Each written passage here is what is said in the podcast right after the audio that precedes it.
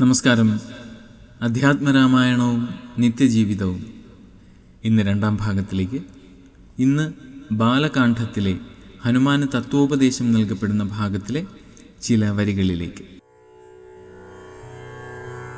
ജാതി ജാതിനിന്ദിതൻ പരസ്ത്രീധനഹാരി പാപി മാതൃഘാതകൻ പിതൃഘാതകൻ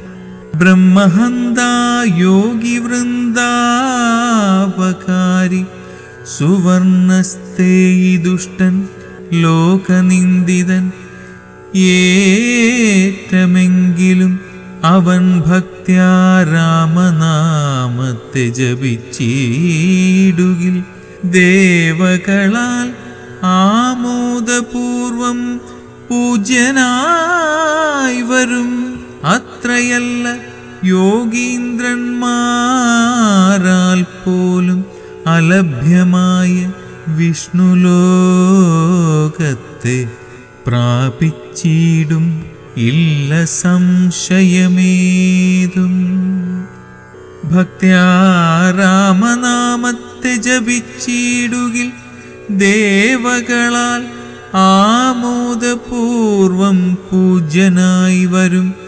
അത്രയല്ല യോഗീന്ദ്രന്മാരാൽ പോലും അലഭ്യമായ വിഷ്ണുലോകത്തെ പ്രാപിച്ചിടും ഇല്ല സംശയമേതും.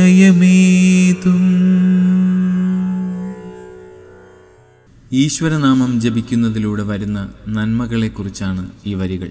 ധന അപഹരണം ഉറ്റവരെ വധിക്കുക ബ്രഹ്മഹത്യ തുടങ്ങി ഒട്ടേറെ കടുപ്പമേറിയ കുറ്റങ്ങൾ ചെയ്തവനോ ചെയ്യാൻ പ്രവണതയുള്ളവനോ ആകട്ടെ രാമനാമം ജപിക്കുന്നത് വഴി ദേവകളാൽ പോലും പൂജിതനാകുമാർ മാറ്റം ഉണ്ടാകുന്നു എന്നാണ് ഒരർത്ഥം. തുടർച്ചയായുള്ള ഈശ്വര ഭജനം കൊണ്ട് പ്രാർത്ഥന കൊണ്ട് എത്ര ലോകനിന്ദിതനാണെങ്കിലും ആ അവസ്ഥയ്ക്ക് മാറ്റം വന്ന് യോഗീന്ദ്രന്മാർക്ക് പോലും എളുപ്പം ലഭിക്കാത്ത വിഷ്ണു ലോകത്തെ പ്രാപിക്കാൻ സാധ്യമാക്കുന്ന അവസ്ഥയുണ്ടാകും എന്ന്.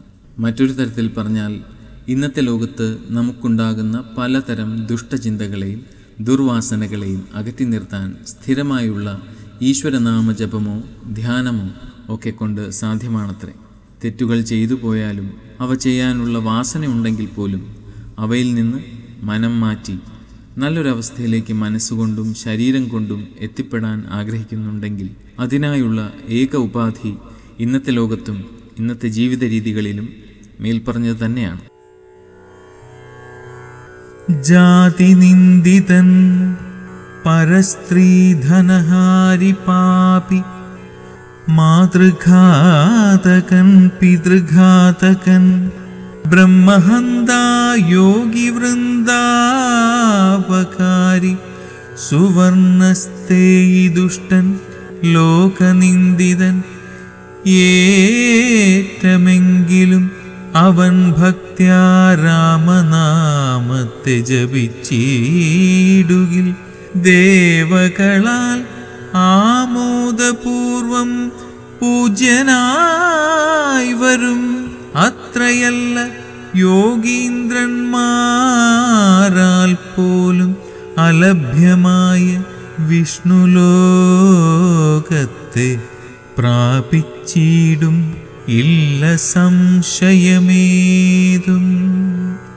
ഭക്തരാമനാമത്തെ ജപിച്ചിടുകിൽ ദേവകളാൽ ആമോദപൂർവം പൂജ്യനായി വരും.